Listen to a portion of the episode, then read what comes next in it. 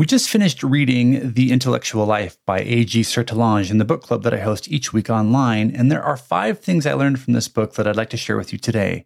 I'd like to make this a book recommendation. I think you'll find it interesting. If you're someone who likes philosophical readings and wants to get into something that's a little easier but very impactful, this is a great book. Let's dig into it. Welcome to this week's episode of the Read Well podcast. My name is Eddy Hood, and I'm your host where I believe it's more important to read well than to be well read. So grab your favorite book, open up your notes, and let's get ready to learn something fascinating.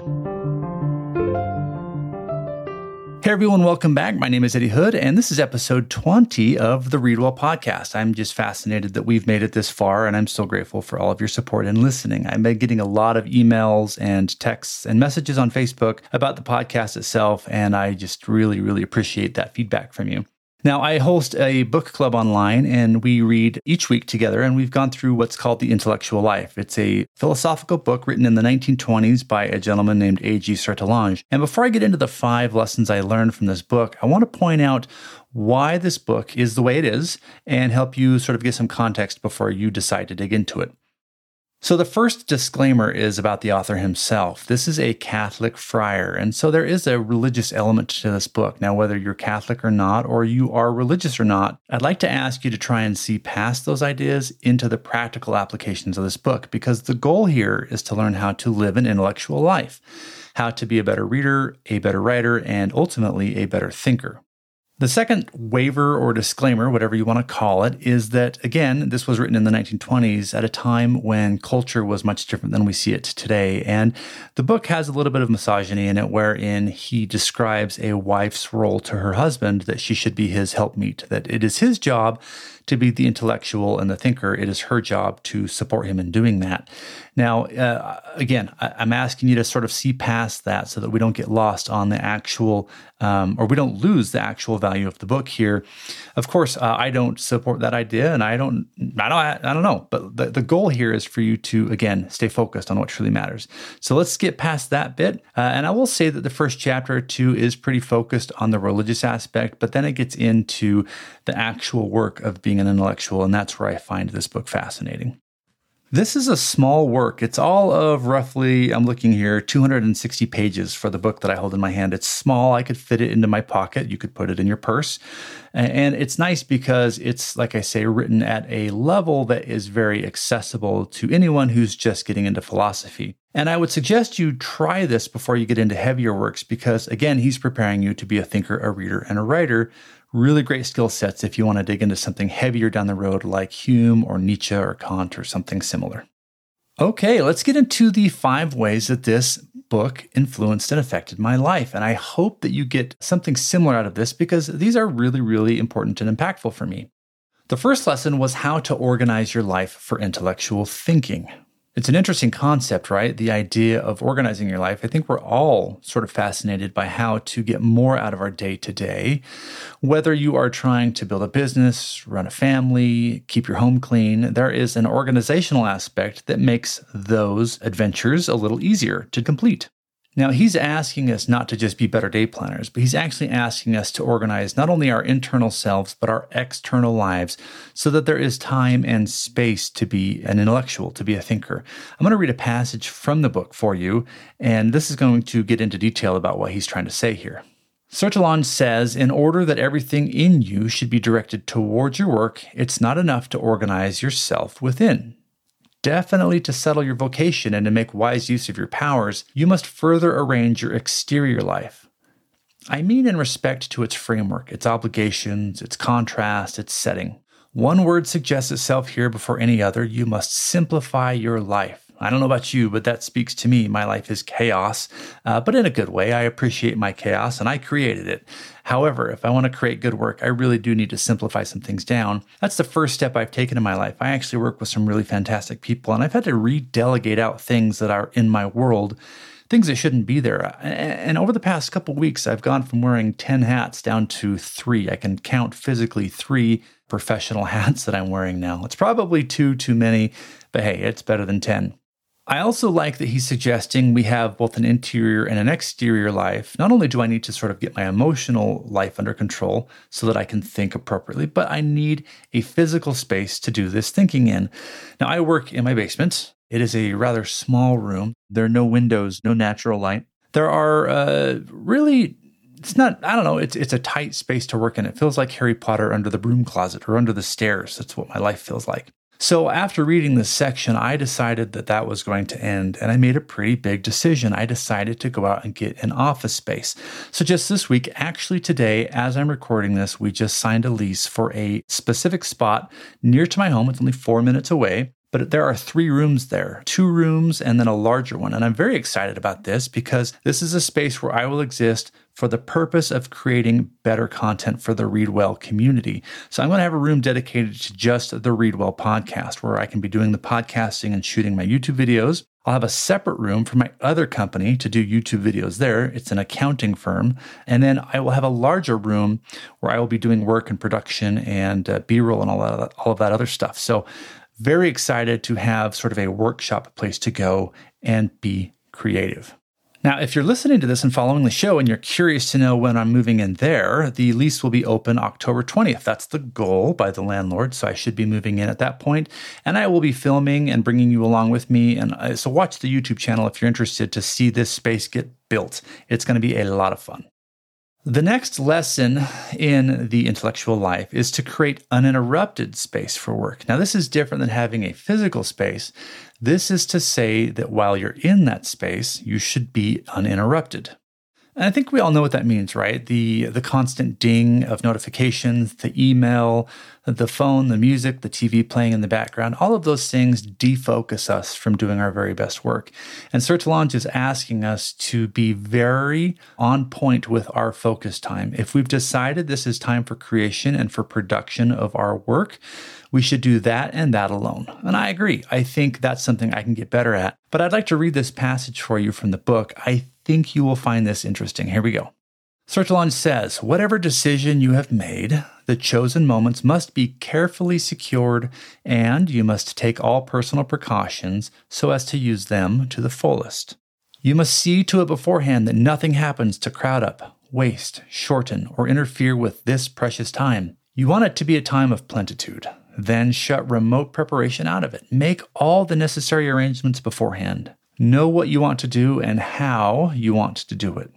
Gather your materials, your notes, your books. Avoid having to interrupt your work for trifles. Now, I love this because I only get so much time in a day to do what I consider truly valuable work. And I really do get frustrated when I get interrupted in that space of time. So it is upon me, it is my responsibility to protect that time. Nobody's going to do it for me. Nobody's going to look out for my calendar. They're looking out for their own, and that's okay. I don't blame them. I just need to put up some walls and some barriers, some kind barriers around that time to let people know that I'm unavailable. All right, lesson number three was very personal for me, and I think it might be personal for you too. If you're the kind of person that I think you are, the one who's listening to this podcast, that means that you're curious about life. You like to read books, you like to explore new ideas, you have interests, probably too many interests. Welcome to my world. Throughout my life, I have been interested in playing guitar, photography, woodworking, reading books, raising kids. I mean, the list goes on and on, and I've loved every one of them. And you know what? Sertillanges says that that's actually a good thing. We should start our life by exploring many avenues of interest. However, there needs to be a point in time where we narrow that down to probably a specific interest so that we can actually begin to excel at it. I find that somewhat terrifying, but also exciting. You know, while it's hard to say no to things that interest you, it's very fulfilling to say yes to something and give it everything you've got. I decided to say yes to books and to the Readwell community. This is my life's legacy. I love books more than anything next to my family, and I want to inspire others to read more. That's why I'm here. So here's the passage from the book that helped me make this decision. Sertillanges says everyone in life has his or her work. He must apply himself to it courageously and leave to others what Providence has reserved for others. We must keep from specialization as long as our aim is to become cultivated men, and as far as concerns those to whom these pages are addressed, superior men. But we must specialize anew when we aim at being men with a function and producing something useful. In other words, we must understand everything, but in order to succeed in doing some one thing. So there he is. He is making a call to you. And again, you can hear that he's speaking only to men, which is, you know, remember the times that this book was written in. And I added men and women in there because uh, our audience is vast. And I'm just so grateful that you're all here. But I want you to get past that if you can and focus on the idea that he's saying, hey, dear reader, please pay attention to the fact that you have lots of interests, which is great. But until you pick one of them and really commit to them, you're never going to be really great at that thing. That's hard for me to hear. Those are difficult words to say out loud because I have a love for all of these hobbies, but I'm actively saying no to things now in my life. I'm turning things off, I'm shutting things down, and I'm opening up time for these books and for this podcast and for this community because it means something to me. And that's the choice that I've made for me. You need to know you and you need to make the decisions for yourself. Hey everyone, I want to take just a quick second in the middle of this podcast to tell you about highlightish.com. Think of highlighting a book but add ISH at the end. Highlightish.com is the tool that I use to make better book notes and to organize my writing. It's where I go to capture my favorite passages, annotate them, and then to turn that research into essays, blog posts, or research papers. If you're someone that wants to get more out of the books that you love and you want to turn that into great output, go to highlightish.com today. Thanks for listening, and let's get back to the show.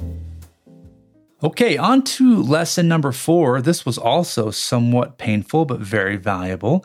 Sertillanges asks us that while we're choosing our work, we should also be choosing our books.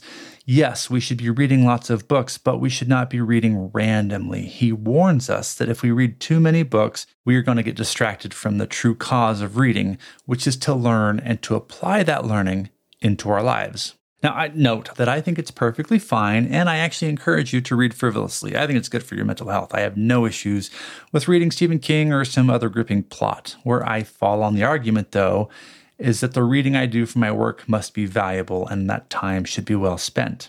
So I used an analogy earlier of a dinner room table in the YouTube video I just shot. So think of a dinner party and you've got eight seats around it, one for you, and there are seven other seats. If you were to invite seven other people to sit at your dining room table and have a meal with them, and these were, of course, your favorite authors from current or past times, who would you choose? And let's say you could only be with those seven people for the next year of your life. It's a really impactful decision to make, but it's an important one. So, from the intellectual life, here's the passage where Sertillanges is teaching us this principle. He says, Choose your books. Do not trust interested advertising or catchy titles. Now, I'm going to hit pause on the quote here because I like this idea. Don't trust a book just because it has a beautiful cover. Don't buy it because it has a beautiful cover. Buy the book because it's valuable to you and it's going to move you and your intellectual life forward. Okay, he goes on to say, have devoted and expert advisors. Go straight to the fountainhead to satisfy your thirst. Associate only with first rate thinkers. Now, I love that. I love the idea of surrounding myself with people that I look up to and revere and want to learn from. Now, there's a bumper sticker I saw a while back that said, Show me your five closest friends and I will show you your future. Whole lot of truth in that, right? Where the people you spend time with, you become like those people. So imagine, if you will, these seven people at your dining room table who you're having a meal with, these famous authors, let's say you actually spend the next year learning from them in their books. Who will you be one year from now? Okay, the last idea that I found fascinating and also very scary, but uh, really has made a difference in my life is that Sertillanges suggests that if all we're doing is reading and thinking, we're actually doing and accomplishing nothing. He calls us out and says it is time for us to produce. It's time for us to take all of that knowledge in whatever way we can and do something with it. Now, he suggests that we write, that we take that information and we turn it into some sort of written document. And I tend to agree with Sertillanges. I think that writing for me at least, is the best possible way not only to crystallize what I know and what I've learned, but to add my voice to the conversation and to write something persuasive. And I'm a big fan of writing essays. In fact, I recently did a podcast episode. I'd encourage you to check it out on the art of writing essays and why I think they're so valuable. But that might not be for you. You might not want to write essays, and that is perfectly fine. However, there is something you can do to share your voice. It could be writing essays, blog posts, or research papers. Maybe you want to start a YouTube channel or do a presentation at work, or perhaps you want to sit down at the dinner table with your kids tonight and share with them something interesting. The point here is to take that information from your books and spread it. So let's jump into the part of the book where he's asking us to produce something with our knowledge. He says, you have come now to the moment for producing results. I just hearing that, I'm hitting pause for a second. Just reading that makes my skin tingle because it's, you know, it's like, what are we going to make? What are you going to write? What are you going to do with your life? I think it's so exciting to know that we're going to be adding our thoughts and our voices to the world. And I think whatever you have to say or think is very valuable. We just got to get it out of your head and onto paper or onto video or, again, wherever you're going to be. The quote goes on to say, One cannot be forever learning and forever getting ready. Moreover, learning and getting ready are inseparable from a certain amount of production, which is helpful to them. One finds one's way only by taking it.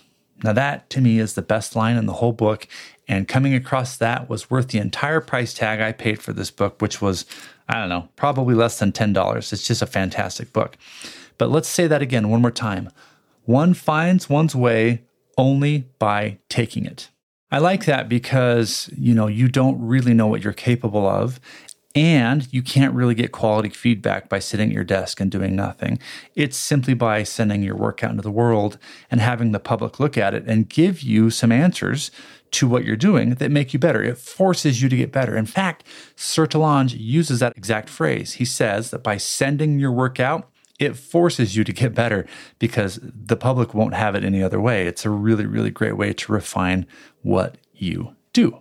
Now, in my own personal life, I decided to get serious about essay writing. And so I have committed to writing one essay a week. I post those at thereadwellpodcast.com. And I would encourage you, if you haven't already done so, to head over to thereadwellpodcast.com and go ahead and subscribe to my newsletter because I will be sharing with you once a week the essay that I write. It's always related to either building better reading habits or better writing habits and becoming an intellectual thinker. So if that speaks to you, I'd love to see you there. So, yes, I believe that The Intellectual Life by A.G. Sertillanges is worth a read. In fact, many people say that they will read this book every year just to stay focused on doing their work. You know, it has encouraged me to make several positive changes in my life over the past month, changes which will affect the quality of the work that I do. So if you choose to read it, I hope you do so courageously. Take Sertillanges's challenges to heart and make the changes in your life that will help you do the work that you love. Again, I'd like to thank you for listening to the show. It means a lot to me that you're here. And if you have, again, not subscribed to the newsletter yet, go on over to the readwellpodcast.com, hit the subscribe button, and uh, join the newsletter there so that you can get the most up to date information on the community. You'll learn about the book club, a Highlightish, which is a tool I'm building to help us build better book notes. You'll get my essays and so on. It's just a really great way to stay connected. Thanks again for listening, and I will see you all next week. If you'd like to take your reading to the next level, then head on over to our website at thereadwellpodcast.com. There you can get access to my weekly newsletter as well as up to date show information. Also, don't forget that I learned software development on the side just so that I could build a program to help us make better book notes as we read. If you're interested, go to highlightish.com. Think of highlighting a book, but add ish, I S H, at the end. Highlightish.com. Thanks for listening, everyone, and we'll see you on the next show.